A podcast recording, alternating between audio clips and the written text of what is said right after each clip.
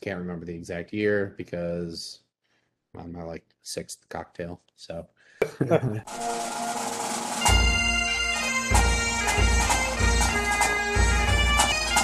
These are the tales of golf past as you've never heard them before. Our guests tell stories blending historic rounds, on and off course moments, memories of personal catastrophe and elation, and yes, alcohol. I'm Jer. I'm Proy. I'm Joe. And I'm Migs. We do the work, you tell the story. These are the Lynx stories.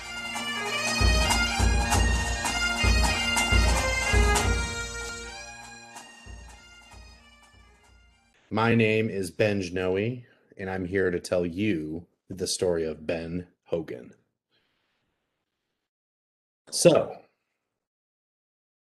Ben Hogan, born in 1912 in Texas, a small town in Texas, son of a blacksmith, which is to me one of those old timey jobs that only come when you're born in 1912.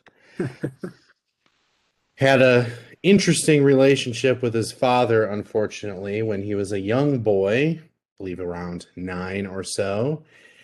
His father uh, killed himself, shot himself, and some people say that his father did that in front of him, which had to be absolutely brutal. And uh, can't imagine what he had to go through seeing that. Anyways, uh, eventually, when uh, after his father killed himself, he started working and caddying at his somewhat local course near to where he grew up. One of the other caddies was uh, Byron Nelson, another pro golfer of note. And they competed against each other in one of the caddy tournaments held at that course uh, Byron Nelson apparently drained a beautiful 30 foot putt to force a playoff. They went into the playoff, can't remember the exact length of the playoff. And Byron Nelson again drained another beautiful putt to beat Ben Hogan. Just another thing to reinforce their young early rivalry and their competition later in life. So, after spending time caddying and uh, going through his prepubescent, and pubescent teen years, Ben Hogan decided that he was pretty damn good at this golf thing and decided to turn pro just before he turned 18. So he uh, went pro in early 1930 and started a pretty lengthy uh, pro career that we all know and love today. Uh, in 1935, he married his beloved wife. Was it Valerie or Vivian? I think it was Valerie. Valerie Fox. And uh, smoke show. Despite sexy name, absolutely sexy name, and uh, I imagine she was pretty sexy for back in the day. For uh, if we're going by 1930s standards, uh, unsexily, they apparently met in Sunday school, which is Hot. something really gets us Catholics going. sure, they were engaged a few minutes after they met, and she was pregnant before the lesson was over. And then uh, let's see. So I met her in 1935. So uh 1930 turned pro you just you just blew right past the great depression there let, us just say that little blip on the radar herbert hoover's financial policy absolutely destroyed the country and then we elected FDR, one of the greatest presidents we've ever had in our lives. Not we are speaking to a history buff in America. Yeah, you're all fortunate. You're getting all these uh, little side stories, little tid- historical tidbits that get dr- sprinkled former, in. Uh, former Jeopardy champion, also I must add. Child Jeopardy. Really? Jeopardy mm. contestant. Jeopardy contestant, not a champion. Certified certified loser on Jeopardy. Did you did you meet did you meet the king? I did. Well, yeah, I was on Jeopardy. I was on I was on the Jeopardy teen tournament in high school. It was awesome. How is how is this the first time that we're hearing about this two hours into this? it was my Did you win a fucking car or something? No, I won enough money to buy my first car. Uh, Does that does that work? Rowdy. A uh, 2001 uh, Ford Taurus. Uh, Mike, you remember it well. Uh, El Toro Azul. El Toro Azul. Yeah. My my favorite car of all time is a nine. I had a '97 Ford Taurus in grad school. Jeremy probably remembers it. Greatest car that Oh, yeah. that's ever been. absolutely, that's absolutely made. bitchin' car, except it was prone to overheating. Yes. Oh, that, that's why I had to uh, trade it in for three hundred dollars. Exactly. Yes. the, uh, Three hundred dollars. Just donate that shit, man. It's- the engine. Good ROI. What is it? The Cars for Kids. Donate your car today. Mother waddles. You know, change a life. Sing it, sing it for us, Benj. What is it? One You know eight what seven it is. seven Cars for Kids. One eight seven seven cars for kids. Don't ask me like you don't know it. today. Uh, so I actually uh, heard that's actually uh, not an organization that you really want to donate to. No, they they they they, they keep like ninety eight percent of it. Oh, of course, yeah, yeah. Not a not an idea. Losers, in other words. Yeah. Losers. In other words. Oh my god, Benj, have you seen this clip? I don't know if Benj has seen this clip. Probably not. Susan and Susan J. Komen for the Cure or whatever apparently is another Yeah. sus- suspicious organization. Oh, Susan. We're just putting heads on spikes right now. Exactly. Judgment Uh, Day for the charities. what was it like meeting the T Man? A- T-Dog. Al. Yeah. He he preferred that I called him Al. Do you have like a signed photo or a photo at all with him? No, I do not have a photo. Um, it was fun. I mean, you know, I didn't win, um, which sucked, but um, it was a really good time, and you know, free vacation to LA, right? That's crazy. Ben Hogan probably would have won. I'm sure he would have. He would have been more committed and determined. So, um, I did get a daily double right though. That was fun. Anywho, Spike, what Speaking uh, sh- what whiskey are you drinking? Uh, Woodford. Nice. Anywho, where did I end on Hogan? Benj, you left off at Sunday school sex. Sunday school sex. Yes. So uh, I fucked Valerie in Sunday And school. Like Ballerina, Ballerina Fox. Yes. Uh, Vivian. Valerie Fox. Ms. Fox, Val- Valerie A. Fox. Wouldn't it be funny if her middle initial actually was A? Um, It so they got married in 1935, five years into his pro career. So uh, he continued his pro career, uh, winning tournaments here, here and there. It actually took him 10 years to win his first tournament on the pro circuit after turning pro. So that means he won his first tournament in 1940 and then uh, started to generally build up, build up, build up. The problem for Ben Hogan was that when he was a young early golfer, he had a monstrous hook that he spent his entire life trying to overcome. Same. So he decided to try and fix. I'm a slice man. Yeah. I generally just walk up to the ball and smack it and see where it ends up, and then that kind of determines what I'm doing on a day. Ben, you have a fucking good stroke, I must say. Thank you, Spike. I During my bachelor party, I, I remember as I was slipping into blackout. black, black blacked out Migs, watching you just strike your three wood down the fairway over and over. My favorite Meg. It's my favorite club in my entire bag. My three wood is the only one that I can hit with any consistency. Uh, everything else is generally a crapshoot, um, including my sand wedge, which I still haven't mastered and have come close to snapping across my knee. Um, and anywho, uh, so Wicked Hook that he spent his entire life trying to correct and religiously spent time at the range, uh, just driving balls, trying to fix his hook, changing his grip, going from a strong grip, weak grip. Generally, though, it's accepted that he adopted the strong grip with a cupping motion with his offhand, which I believe was would be his left Well hand if he's a righty. That sounds erotic.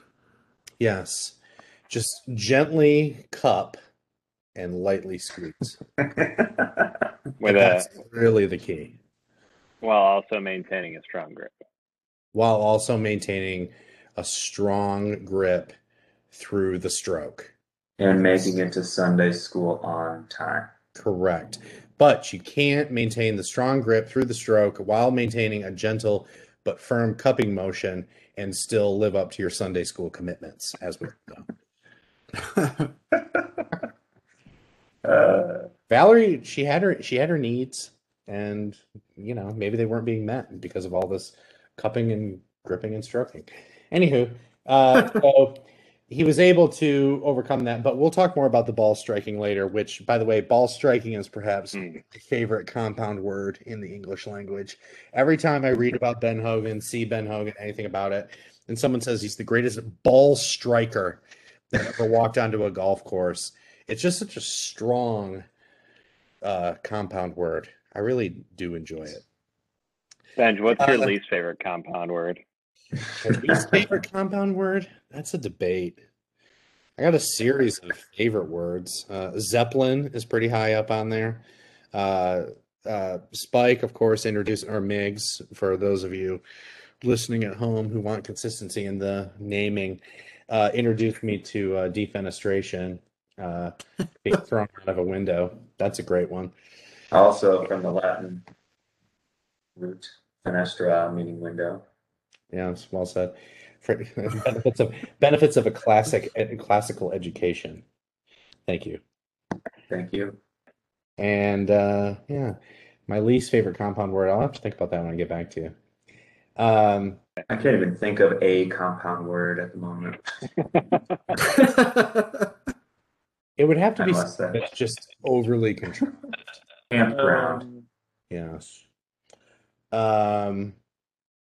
Anyways, uh, so we talked about the wife. We talked about the ball striking, and we'll get into more of that later as he gets later into his career. So that brings us up all the way. So he turned pro in 1930 when he was 17. That brings us up to 1948, at which point he had already started to amass this, you know, reputation, series of wins. Um, wasn't really popular on tour. He was seen as cold and aloof. Um, wasn't exactly the most popular player. Um, then, uh, 1948, he wins the U.S. Open with a then record-setting eight under par, which I believe held as the record for the U.S. Open. As all listeners know, traditionally the most difficult of the four majors in any given year uh, for a long time. Now, I don't know how long that time was because I can't remember because I've been drinking all night, but it held for quite a while. Uh, does anybody, anybody remember? Anybody? Anybody? Anybody? no, tell us. Well, I mean, everyone knows that the eight under par record held until at least 1970. Everyone knows this. And so from that point on, uh, Everyone. 1948 wins the US Open, eight under par, crushes it. Great, amazing, fantastic. 1949, uh, the year for Mr. Hogan, not in a good way. His uh, annus horribilis, as uh, Queen Elizabeth II would say. His anus horribilis. Yes. Uh, it's February. It's low visibility conditions. He and Valerie A. Fox, now Hogan, are driving back from a golf tournament and there's heavy fog. They're driving along the road. Suddenly he sees headlights in front of him and they run into a full head on collision with a fucking Greyhound bus. The important thing to take away from this incident is not the fact, which we'll get to, that he recovered from his injuries. It's not the fact that everyone made it out alive. The important thing to keep to take away from this with Ben Hogan's character is that his instinct in the mere half second when he saw that bus about to demolish his car was to throw his body in front of his wife. He threw himself out of the driver's seat across her body to protect her. in so doing, in that heroic act, saved his own life. Uh, when they eventually pulled them both out of the car, the steering column in his 1949 vehicle had penetrated absolutely through the driver's seat and would have killed him had he stayed there, panicked, or anything. But what's important to note is imagine what you can do in half a second in instinct. His instinct wasn't for himself, it wasn't to jerk the steering wheel, which there wouldn't have been enough time. His instinct was this is about to happen and I need to protect my wife. And so he did. And that is what saved his life. Ultimately, in my opinion, that's his reward for that moment of instinct. We were very much rewarded by the fact that not only did he save himself, but he did, in fact, save his wife. He was the one who had the brutal injuries, and they went on to have a long and happy and fulfilling life together. We would never have had Vivica A. Fox without. No, never would have had her. Now, all that being said, he suffered horrific injuries that plagued him for the rest of his life, uh, including blood clots in his legs that caused circulation problems for the rest of his life, and it severely impacted uh, his endurance aspect of the game. So that accident happened in February 1949. Uh, he eventually gets out of the hospital after doctors are telling him you need to take it easy and you may never walk again. He starts to recover his strength by going on long walks uh, immediately contradicting his doctors and telling them, "Oh, yeah, I may never walk again." Well, watch this. I'm going to go on long walks. Enjoy that. He starts to play golf again in November of 1949. So he has this horrific car accident that today, I mean, probably still would have killed any one of us. And starts to play golf again in November of 1949. And then uh, resumes his place on the tour, the professional tour, in early, early 1950. He attends the Masters, which of course is in April, uh, places fourth, and then uh, shit, where was I going from here? Oh yeah, uh, the U.S. Open in 1950.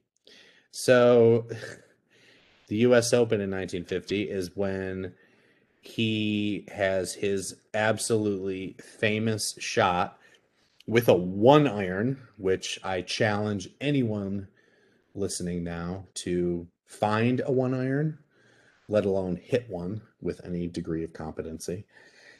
And it's the absolute iconic shot that is currently hanging in the dining room of every golf club in the United States of Ben Hogan post swing, post follow through absolutely crushing a one iron from an impressive 200 yards out on the 18th hole of the US Open back when they used to make you play 36 holes a day.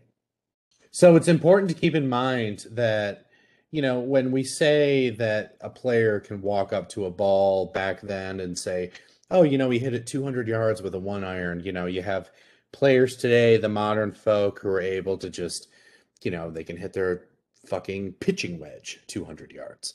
And the Benjes of the world. exactly. Just walk up and crush it. Uh, somebody hold my drink while I uh, smack this ball 200 yards uh, with a pitching wedge. No, um, but what's important to keep in mind is back then, Ben Hogan was a small dude. He was not absolutely ripped like a lot of the golfers, the pro golfers that we have today who keep themselves in peak physical condition. He was 5'8, 145 pounds, soaking wet, uh, 5'8, standing on his tiptoes. And you have to keep in mind the technology improvements that we've had.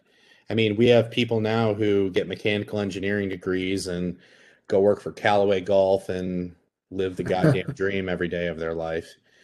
And this is back when golf clubs were built in, you know, factories where it's, you know, or garages, guys are working on their own clubs, things like that. It is a piece of steel at the end of a steel stick. There's no flexibility, there's no sweet spot to speak of. I mean, you walk up and you knock this ball around with a essentially a steel club. It is not like today's clubs where you have the highfalutin graphite shafts and the the club. The club head is three inches behind the shaft as you're swinging through the ball, and it snaps forward. I mean, this is a weapon, for lack of a better word. That to me is what makes it so impressive. The fact that this guy is able to walk up and smash an old school one iron, essentially, like I said, a steel club that would be a weapon in any, any other sense of the word, crush it 200 yards, two putt, force a playoff, and then walk off with the championship a day later after recovering from horrific injuries. Can we pause for a second so I can take a drink? Yeah, Take multiple.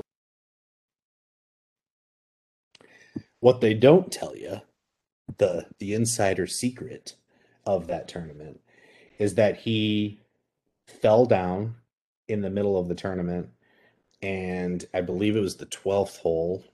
We'll call it the twelfth hole, and was so in so much pain following you know the recovery from his accident that the guy he was playing with was marking his balls for him on the green. He couldn't bend down to mark his own balls. He considered quitting shortly after he fell down, but his caddy was like, no, no, press on.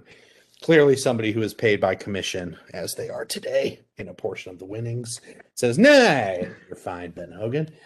Keep at it. You can barely stand, but as long as you can swing a club, who gives a shit? So he crushes the one iron at this is this tournament in the US Open 1950 is at Merion.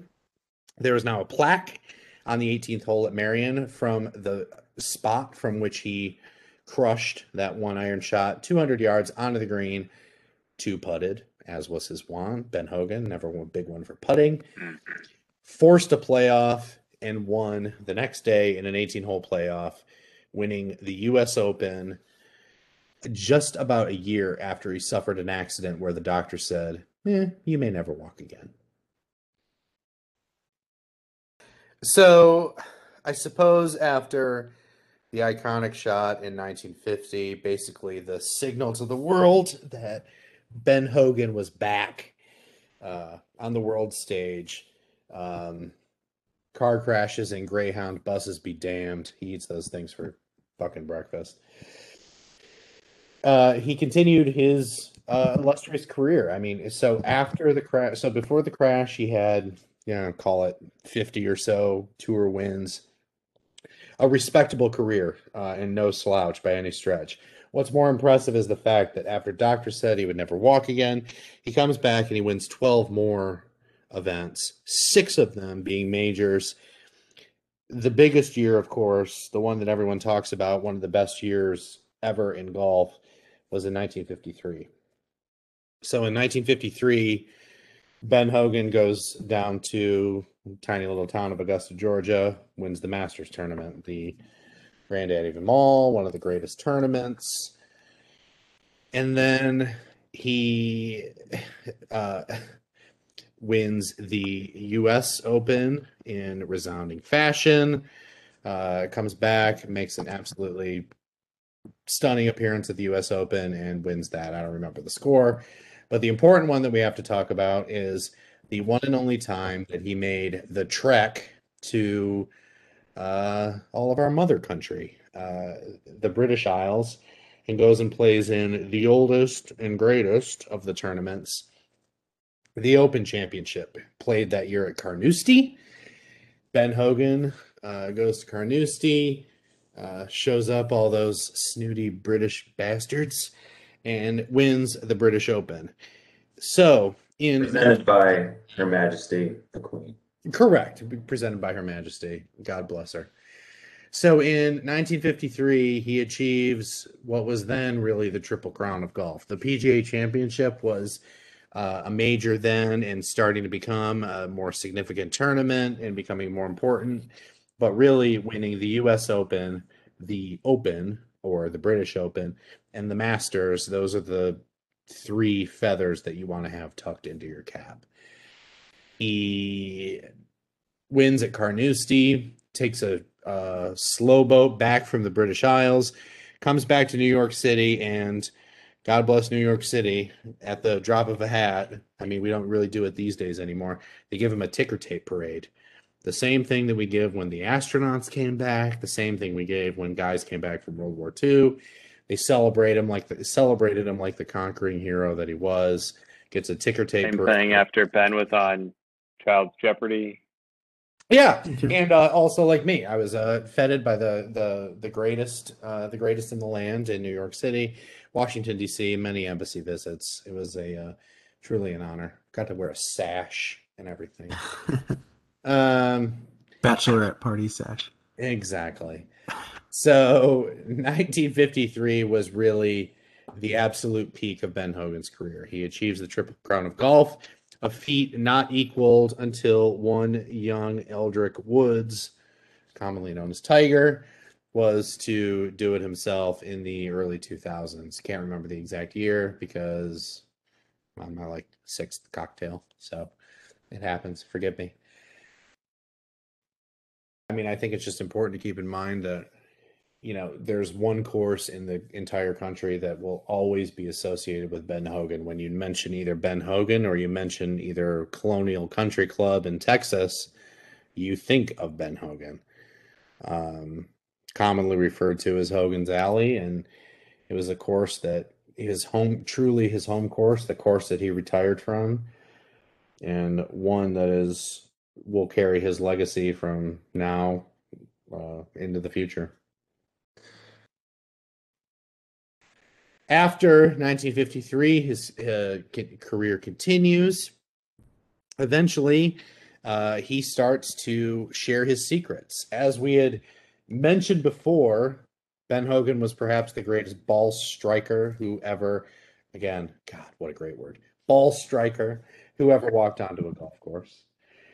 Ben Hogan uh, decided to share his secrets with the world in contrast to the uh, cold, somewhat aloof persona he had before. He uh, wrote a book, uh, co-written with another author who had three names. Can't remember what it is. Something. It's a shitload of W's in there somewhere. And uh, it was the fundamentals of golf or the fundamentals of modern golf. We'll call it the fundamentals of modern golf. Uh, very Okay. thin, very slim volume, something you can easily slip into your pocket, divided into a couple simple, easy to read chapters. And it kind of took the golf world by storm. It's considered one of the best golf books ever written, talking about the modern way to approach the game, the way to improve your swing, written by one of the masters of swinging a golf club himself, Ben Hogan, and his ghostwriter, whom I presume was also not too bad on the golf course, although I have no evidence to back that up. Just making that up. Uh, he writes his book. He starts the Ben Hogan Golf Company, uh, starts producing golf uh, or uh, golf products, et cetera, et cetera. And uh, I'm also I'm I'm I'm coming to the end at this point, by the way, um, because I don't remember much after this.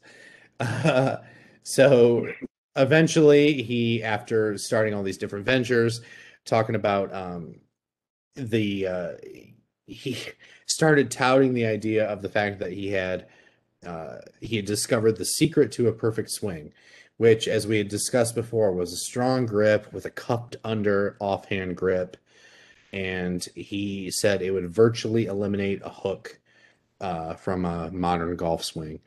Um, we have to take his word at it. No one really has been able to duplicate his swing um, since he was doing it himself. Uh, ben Hogan eventually retired in the 60s, uh, stopped playing golf professionally. Eventually, the injuries from the auto accident started to take his toll, started to take their toll on him physically. Uh, and then, uh, after he fully retired, continued to lead an active life, I suppose. And then he died in 1997 and that was the uh, the end of a very long and very storied career of one of the greatest golfers ever. Uh, the important thing to keep in mind with Ben Hogan, you know, I mean, obviously his name is all over a bunch of different products. He's considered somebody who is just a recognizable name for golf.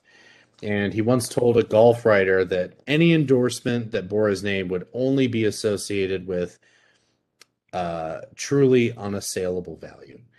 That is the key to Ben Hogan. The idea that he was such a perfectionist that when he started the Ben Hogan Golf Company, according to stories, the first uh, line of golf clubs golf clubs that they produced that were fully made.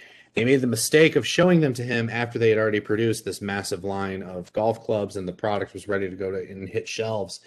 And he picked one up and swung it and he said yeah that's not good enough and forced them to destroy all of their product remake it again according to his exacting standards. Um, his perfectionist persona really had something to do with apparently what his mother told him when he was young that your name is the most important thing that you own. Don't ever do anything to disgrace it or cheapen it. Something that we can all keep in mind today from time to time, the way that we throw things around now. I think it's important to note that in a game that never quite allows perfection, that the name of Hogan was synonymous with the quest to achieve it. Oh, I just wanted to add also that I think it's important, like, you know, when you hear the name Ben Hogan, you immediately think ball striker, amazing player. What's more important, I think, that was emphasized at the end of the podcast is it wasn't really just the fact that he was an outstanding ball striker, it was his lifelong quest for being the absolute best that he could fucking be. And I think we should all kind of take something away from that. Not giving up and just the ball striking was a product of his internal drive, which I think is even more impressive than the final product. So it sounds like, um, you know, Ben Hogan was just this incredible ball striker, but I want to finish this episode off with kind of a new a new motto, a new legacy. And I think it's that that Benj Hogan is the greatest ball cupper in all of the land. ball cupper. That is me. Benj, who would be um, Ben Hogan's favorite actress? Actress Vivica A. Fox. That is correct. I feel like it's I feel like it's kind of a trick question. I mean, let's be honest. Oh man. What else do you guys what else do you guys require? What else do you require? Do I need to record your voicemail messages? I hope not. Will you This is perfect. will you record a voicemail message as if you're Ben Hogan right now? Should You I? have ten seconds to brainstorm. Hmm. It's gonna be off the cuff, but it's gonna be beautiful. Your name is the most important thing you own. Don't disgrace it. Leave a message at the beep. This is Ben Hogan. I'm currently away from my phone, either stroking one irons or pounding Valerie's. Please leave a message after the beep. And I'll get it as soon as I can. Thank you. Oh man. Or pounding one irons and stroking Valerie's. Pounded one irons and stroking Valerie's. That's the way to go. That was awesome.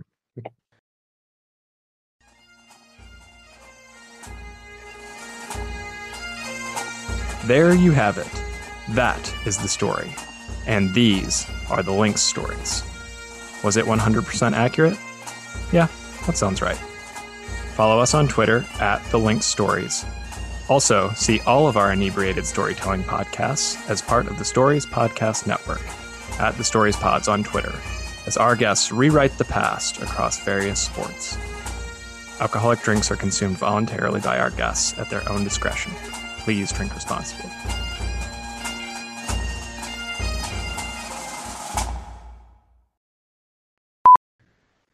I heard I heard a story. I don't know if this is true, but when he like the last time that he hit a golf ball, like he just he asked one of his shaggers, one of his ball shaggers, to go out to the first tee with him one time when he was in his 70s or something, I don't know.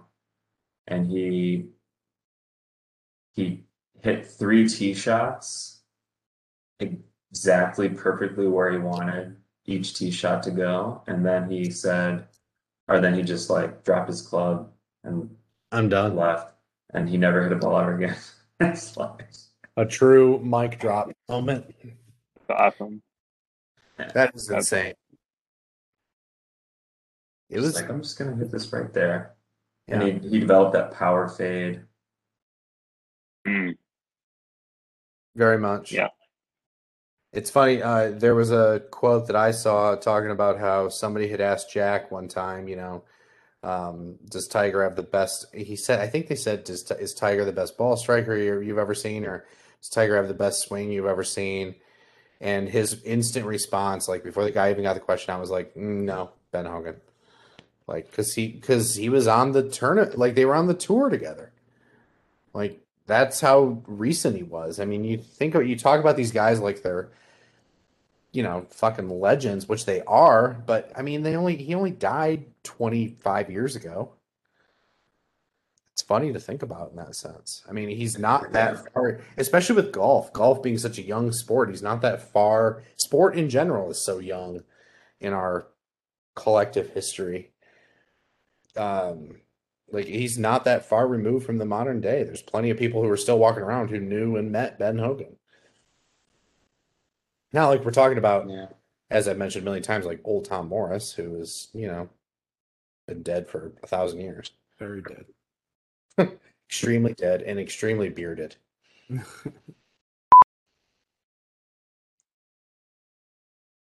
So Hogan's Hogan's five lessons book was broken into four parts. Really? Hmm. Why? Why would you do such a thing? Save on paper. Also, the four parts are the fundamentals, the grip, stance and posture, and the swing. It's actually Is it really just a sex book? you, you would think so based on the descriptions that he just talked about. Part five is just consummate. Well, I think part five, not not uh, putting. part five, part five is just titled Afterglow.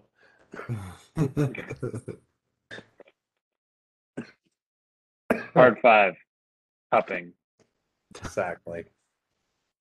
Part five, where's the Kleenex? Coital, coital cupping. Coital cupping. body from the Yeah. top of the swing. And if you don't mind, I'll demonstrate. First off, start down below with your knees and your hips. Can you hear That's Yeah. the top of the Swing. Hands pulled up to his tits. The lower part of your body, not your shoulders, the lower part of your body.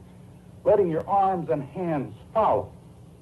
Yeah, Bring baseball you into swing. position What a to hit. great Fucking voice. jackal. But this is the first movement. There. Then you release at the bottom. Most people do it entirely opposite. They rotate their shoulders first instead of their lower body. As a result, they come across the ball and hit the outside of the ball instead of the back of it. If you don't mind, I'll hit a ball, I don't and the first thing to watch is the is what starts first from, from the top of the swing. God, what a voice.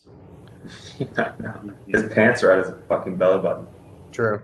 Guy's made for fucking camera too. He's just working it. That is gorgeous. but I think I just came. But why didn't he? Why didn't he show all this effort that he shows everywhere else into putting? This putting fucking sucks. It's not satisfying. I mean, It's not he- satisfying. He, he talked about just like digging into the dirt He fairway. just wanted to just Yeah. grind, and that the putting aspect was just probably not satisfying or not fulfilling for him, perhaps. I also heard, and I didn't see this anywhere else, but I remember hearing this years ago, that he never hit a hole in one in his life That's crazy. in either private or professional competition, and that it was largely because when he started playing golf, the flag pins used to be made from hickory wood. And so if you would hit the pin, the ball would bounce off the green. Unlike now, where you hit the pin and depending on how, how hard you hit it, but they're kind of designed to just drop the ball. Um, but yeah, like he got used to the idea of I'm not aiming directly at the flag stick, I'm aiming short or I'm aiming a little to the left or a little to the right and hope it rolls in. But you know, just like he just didn't really aim at the pin because he was just you know, had obviously gotten burned. He'd hit the stick before on a par three and it bounced off the green. He's like, well, fuck me. Now I'm going to make a par if I'm lucky. That's ridiculous that he stopped aiming at the pin. I know. And I don't have, Because of it. I have, I have no sources to back that up, but I remember reading it a long time ago and, and I thought I would see it on the Wikipedia page and I didn't. So maybe that's not, maybe that's not actually true, but It just I think an alternative, an alternative interpretation might be that this guy that's constantly pursuing perfection doesn't want to make a hole in one because then he's reached it and he has nothing more on that hole to ever strive for. yeah, solve that hole. Done. What's next? Find me a new one. You're welcome. Yeah. That is an alternative interpretation that I actually kind of like quite a bit. At Hyland, we're all about celebrating little wins and little ways to innovate digital processes. There's no customer pain point too small for us to help with. Maybe that's why more than half of the Fortune 100 looks to Hyland to connect their content and data, improve processes, and turn little efficiencies into big wins for their customers and clients. Hyland, intelligent content solutions for innovators everywhere at hyland.com.